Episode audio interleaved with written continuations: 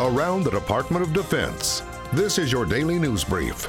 Remembering the attack of 1983, I'm Mark Weeks.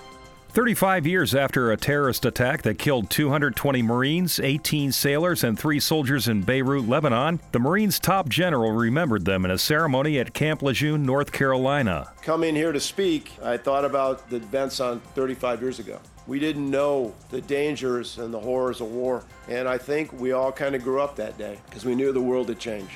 And I think it changed the way we all looked at the world. I think it changed all of us, and I think it made us realize that it's a dangerous place out there. Two suicide bombers drove trucks into buildings housing U.S. and French peacekeepers, and the general said that day changed the way the Marines do business. So many would state that that event started the global war on terror. Maybe that's true, I don't know. But I know it changed the way we saw the world, it changed the way we looked at threats, it changed the way we trained, it changed the way we operated, and those lessons learned carried through the rest of our time as Marines. And that impact of Beirut still shapes us today.